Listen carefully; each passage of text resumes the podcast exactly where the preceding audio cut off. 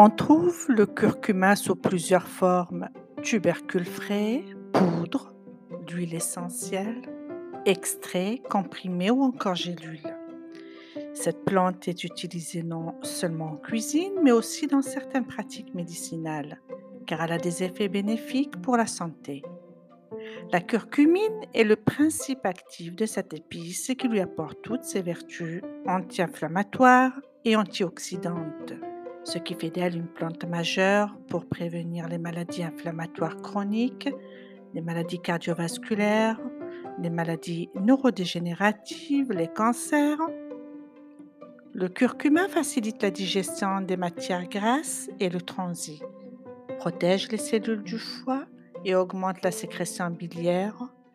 Il contient des principes actifs qui stimulent l'appétit et régulent la flore intestinale surtout après avoir pris des antibiotiques. Il contribue dans les inflammations articulaires musculaires ou tendineuses telles que l'arthrose polyarthrite, rhumatoïde, euh, fibromyalgie, spondylarthrite ankylosante, tendinite, lumbago. Il aide à calmer l'inflammation et à stabiliser la situation en cas de sclérose en plaques Calme l'inflammation de l'œsophage quand il y a reflux gastrique, le syndrome de l'intestin irritable, la maladie du Crohn. Côté circulation sanguine, il abaisse l'excès du cholestérol et les triglycérides. Ses propriétés antivirales et antibactériennes en font un allié du système immunitaire. Il soutient la chimiothérapie et la radiothérapie contre le cancer, soulage les douleurs de l'endométriose, soigne la gingivite, réduit l'inflammation chez les patients diabétiques souffrant de néphropathie, euh, une complication au niveau des reins, améliore la cognitivité chez les Alzheimer, traite l'inflammatoire de la peau et les blessures. L'intégrer à un programme d'accompagnement naturel et peut améliorer la qualité de vie d'une manière significative. Comment le prendre? Eh bien, toujours l'associer à une matière grasse, comme par exemple l'huile d'olive et du poivre, le poivre noir, afin de faciliter et améliorer son absorption au niveau des intestins. Parfois, on a une suspicion d'hyperperméabilité intestinale, et donc il vaut mieux pas le prendre avec le poivre parce que ça va aggraver la situation. Le composant du poivre qui est la pipérine aura tendance à irriter la muqueuse et dans ce cas se contenter du curcuma seul qui va tout simplement agir par contact sur la muqueuse intestinale enflammée et l'aider à se préparer et qui va par la suite réduire l'inflammation générale. Idem pour celui euh, qui a une inflammation au niveau de l'estomac.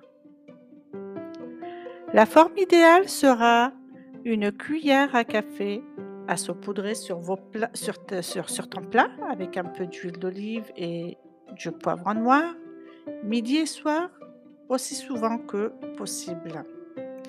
En cas d'arthrite, arthrose, polyarthrite, rhumatisme, etc., ça peut se préparer aussi en décoction, une tasse avant les repas principaux, en cure de trois semaines. D'un point de vue de dosage quand la situation inflammatoire est aiguë, il vaudrait mieux se reporter aux formes standardisées et concentrées à 95% de curcuminoïdes qu'on trouve dans les commerces.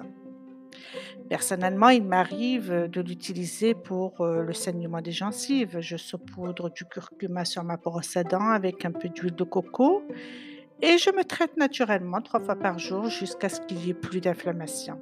Je sais que je vais m'en mettre de partout, je vais mettre du jaune de partout, mais bon, c'est pas, c'est pas très embêtant. En externe, il va agir en tant qu'antibiotique et anti-inflammatoire et donc le mélanger au gel d'aloe vera qui traite les problèmes cutanés, infectés ou enflammés, genre eczéma, psoriasis, gale, infection fongique. Le curcuma se prend sur le long terme, plusieurs semaines de suite. On peut faire une pause de quelques jours si on veut ou bien diminuer les prises et reprendre si on sent que l'inflammation redémarre.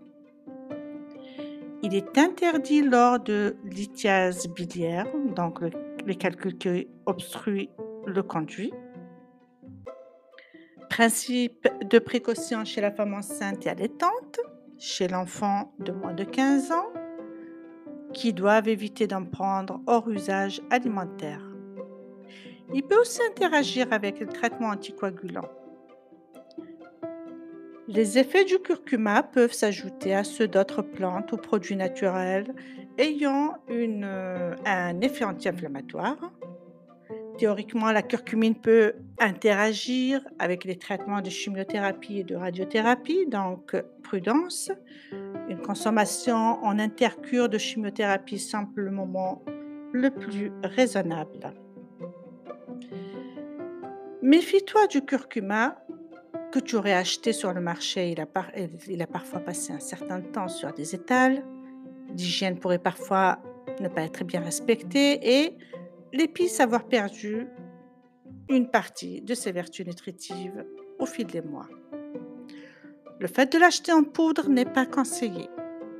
Il a souvent été traité à maintes reprises et ses vertus sur notre organisme sont moins efficaces ou alors euh, mélangées à, à je ne sais quoi.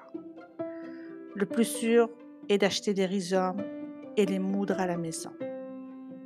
Si tu as aimé ce podcast et que tu te poses encore des questions sur cet anti-inflammatoire naturel, laisse-moi un commentaire.